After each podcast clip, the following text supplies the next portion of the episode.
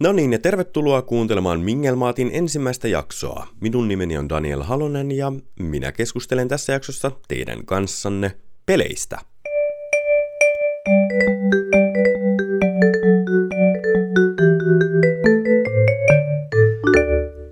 Ihan aluksi ajattelin ottaa pari tämmöistä johdattelevaa kysymystä.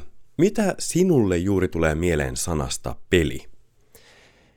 Öö, moni meistä saattaa ajatella ihan ensiksi, että pelit on jotain sellaista, mitä nuoret pelaavat tai lapset pelaavat internetissä tai pleikkarilla tai lautapelit, joita pelataan jouluna kotona tai esimerkiksi pihapelit ja pallopelit ja muut kaikki tällaiset pelit. Pelejä on siis monenlaisia. Tänään keskitytään kuitenkin enemmän sellaisiin peleihin, joita pelataan siis joko tietokoneella tai jollakin tämmöisellä pelikonsolilla – lähinnä kotoa käsin tai sitten jossain nettikahvilassa tai tällaisessa eSports-areenalla. Öö, ihan voitaisiin kuitenkin vähän sivuta vielä näitä lautapelejä, eli varmaan jokainen meistä on kuitenkin pelannut pelejä. Öö, moni pelaa tosiaan muistipeliä jo ihan ensimmäiseksi, kun on alle päiväkoti-ikäinen tai muuta, eli yrittää saada pareja, ja sitten kun ne parit on siitä muisti pelin korteista löydetty, niin sitten tulee se onnistumisen kokemus. Ja tämähän on se, mistä kaikissa peleissä lienee kysymys. Eli on olemassa pieniä tehtäviä, joita pelaaja joutuu suorittamaan. Esimerkiksi niin, että jokaisesta suorituksesta saa pisteen, tai epäonnisesta piste, epäonnistuneesta suorituksesta rokotetaan tai saa miinuspisteitä joissakin peleissä sitten taas nämä tehtävät vähän vaihtelee ja joissakin peleissä, jos on useampi pelaaja, on erilaisia rooleja. Monopelia kun pelataan, niin siinä joku joutuu hoitamaan sitä pankkia ja joku toinen omistaa hirveästi erilaisia ö, omistuksia siinä pelissä ja näin ollen voittaa sen pelin, kun joku toinen taktikoi ja, ja tota, kuluttaa rahaa säästeliästi niin, että pystyy sitten tätä peliä jatkamaan pidemmälle. Minkä takia mä keskustelen peleistä liittyy siihen, että mä luin, kun Ylen netissä yle.fi-sivulla oli tämmönen Linda Liukkaan kolumni, joka oli nimeltään Fortnite on paikka, ei peli. Ja tässä kolumnissa lyhyesti, jos yritän kerrata, mitä hän tässä kirjoittaa, on siis pieni muistutus siitä, että kun pelataan, niin usein moni, joka ei pelaa paljon tällaisia tietokone- tai konsolipelejä nykyään, niin ei tiedä, mutta että kun nykyään pelataan, niin se tarkoittaa lähinnä sitä, että siellä pelissä tehdään siis yhteistyötä ja ollaan muiden ihmisten kanssa yhteyksissä. Eli kyseessä ei ole vaan sellainen, että yritetään mielipuolisesti päästä eroon kaikista muista pelaajista ja harrastetaan väkivaltaa ja muuta, vaan kyseessä on sellainen, että siellä ollaan viettämässä aikaa omien kavereiden kanssa ja yhteistyöllä sen pelin voi yleensä voittaa. Eli Linda Liukasan päättää tämän kolumninsa sanoihin, että eikä pelin tavoitteena ole tappaa muita, sen tavoitteena on pysyä elossa. Mun mielestä tämä oli hyvä muistutus siitä, miten me monet suhtaudutaan myös meidän omaan pelaamiseen. Eli esimerkiksi mä ajattelen usein niin, että kun on aamuyöhön asti taas pelannut League of Legendsia kavereiden kanssa tai CS tai jotain muuta, että no niin, tässä tämä nyt taas meni, en saanut tänään mitään aikaiseksi, että pelasin koko päivän tai koko illan tai muuta vastaavaa. Mutta se, minkä mä usein unohdan itse, on se, että toisin sanoen, siinä pelatessa mä oon siis viettänyt aikaa mun ystävien kanssa, ja se peli on oikeastaan ollut vaan sellainen, äh, semmoinen, minkä äärelle siinä ollaan kokoonnuttu, koska nyt esimerkiksi 2020 vuotta kun eletään, niin ihmiset viettää hirveästi aikaa kotonaan, ja jos pelaa vaan, niin voi ajatella, että se on tosiaan sitä vaan pelaamista, mutta toisin, jos, jos sitä näkökulmaa pikkusen muuttaa, niin kyseessähän on oikeastaan yhdessäoloa etänä, ja se on juuri sitä, mihin kaikki yhteiskunta nyt meitä tällä hetkellä kannustaa. Meitä pelaajia, tai teitä, tai kuka nyt sitten pelaajaksi itseään voi kutsua, niin usein myös mietitään siitä näkökulmasta, että me ollaan jotenkin yksinäisiä, mutta kun tämä peli on just sellainen, mihin me kaivataan silloin, kun me halutaan siitä yksinäisyydestä eroon. Mutta sitten, jos me siirrytään tässä podcastissa pikkusen eteenpäin, niin otetaan vähän tämmöinen problemaattisempi näkökulma. Et sitten on kuitenkin aina mahdollisuus siihen, että jää koukkuun tai että siitä pelaamisesta tulee sellainen pakko tai ahdistuksen pakokeino, että moni meistä saattaa jättää asioita tekemättä sen takia, että on niin paljon helpompaa vaan siirtyä sinne pelien maailmaan, missä tämä toisenlainen todellisuus, tämä arkitodellisuus on sitten vähän kaukaisempi. Eli kyllä mäkin tunnistan sen, että jos on yliopistossa joku tentti tulossa ja ei mene istumaan tietokoneella ja pitäisi ottaa kirjat esiin ja tehdä tehtäviä, niin niin helppoa on vaan klikata tuosta noin näytön alalaidasta joku peli auki ja sen jälkeen viettää sen parissa useita tunteja, kun sen ajan olisi voinut käyttää johonkin toisenlaiseen toimintaan. Ja tosiaan monelle peleistä voi tulla sellainen, että se on se ainut keino, miten sitten sitä sosiaalisuutta voi harrastaa, ja sekään ei välttämättä ole kuitenkaan hyvä, koska me ihmiset ollaan sellaisia kokonaisuuksia, että yhden tyyppinen kanssakäyminen ei välttämättä ole meille terveellistä. Pelillistäminen, jos vaihdetaan ihan nyt sitten seuraavaan näkökulmaan.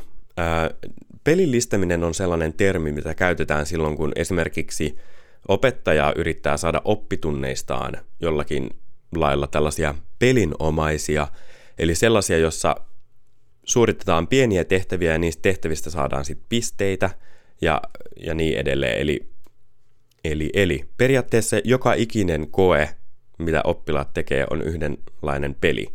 Siinä kokeessa on tietyt säännöt, eli kokeisiin vastataan tietyllä tavalla ja sitten siitä saa pisteitä. Mutta pelillistämistä voidaan viedä vähän vielä pidemmälle, eli opettajat voi käyttää esimerkiksi sellaisia peleistä tuttuja elementtejä, eli nimimerkkejä oppilailla, tai sitten niin, että tehdään sitä tosiaan niillä välineillä, millä pelejä yleensä pelataan, eli esimerkiksi niin, että joku tehtävä tehdään kännykällä jollakin tietyllä virtuaalisella alustalla. Ja tästä voidaankin ottaa aasinsilta suoraan sitten etäopetukseen. Ruotsin kielessä on kaksi sanaa, joilla molemmilla puhutaan vähän eri asiasta, mutta samasta asiasta, eli etäopetuksesta. Toinen on fjärrundervisning ja toinen on distansundervisning. Ja näiden ero on siis se, että se toinen tapahtuu reaaliajassa ja toinen tapahtuu niin, että se, joka opiskelee, opiskelee ihan omalla ajallaan jonkun verkkomateriaalin kanssa. Ja riippuen vähän siitä, keneltä kysyy, niin nämä termit saattaa siis mennä sekaisin. Ja ei ole mun mielestä ihan selvää, että kumpi on kumpi. Mutta mä olin pari kesää sitten Uumajan yliopistossa sellaisella vähemmistökielten opettajiksi ää, aikovien tämmöisellä kesäkurssilla, Minoritetspedagogik oli sen kurssin nimi. Ja siellä eräs Uumajan yliopiston opettaja sitten kertoi siitä, että miten hän on käyttänyt tällaista virtuaalimaailmaa, virtuaalitodellisuutta kuin Second Life omassa etäopetuksen järjestämisessä, kun hän opettaa saamen kieltä.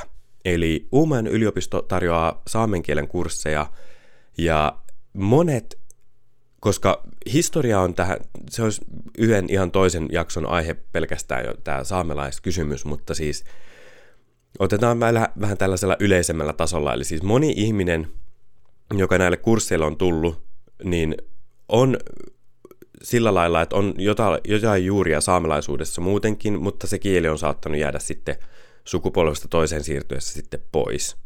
Tai ei ole välttämättä jäänyt, vaan että yhteiskunta on sen painostanut pois. Ja sitten näitä kursseja järjestetään sen takia, että sitä kieltä on yritetty elvyttää. Ja se, mikä tämän opettajan tällainen didaktinen tai pedagoginen ajatus tässä taustalla oli, on se, että kun siellä Second Lifeissa jokainen pelaaja pystyy luomaan sen oman niin sanotun avatarinsa, eli tällaisen virtuaalisen minänsä, niin silloin pääsee eroon niistä sosiaalisista paineista, mitä yhteiskunta asettaa omalle identiteetille – Eli siellä peli- tai virtuaalitodellisuudessa se pelaaja on voinut olla just niin saamelainen kuin hän haluaa, ilman että joku ohikulkija katsoo kieroon tai ilman, että joku kuuntelee, että no niin, siellä puhutaan nyt saamen kieltä, että nuo saamelaiset sitä, nuo saamelaiset tätä. Eli siellä virtuaalitodellisuudessa on voinut olla paljon vapaammin saamelainen ja käyttää sitä saamen kieltä ja harjoitella. Ja tämä opettaja itse on ollut siellä virtuaalitodellisuudessa mukana ja luonut sinne erilaisia tiloja, olohuoneita ja, ja sellaisia paikkoja, joissa sitä voidaan sitten harjoitella sitä kieltä niin, että siellä on myös niitä erilaisia tavaroita tai muita juttuja, jotka sitä kielen käyttöä sitten voi rikastaa. Eli esimerkiksi kotiasioita voidaan puhua kodinomaisessa ympäristössä ja niin edelleen. Eli tällainen virtuaalitodellisuus voi auttaa sekä siinä, että sen pelaajan tai tässä tapauksessa oppijan identiteetti ei häiriinny siitä, mitä paineita ulkopuolelta tulee, kotoa, yhteiskunnasta, työpaikalta, kadulta, mistä tahansa. Vaan että siellä virtuaalitodellisuudessa voidaan olla just vapaasti sellainen minä, kuin mikä siellä virtuaalitodellisuudessa on tarpeellista.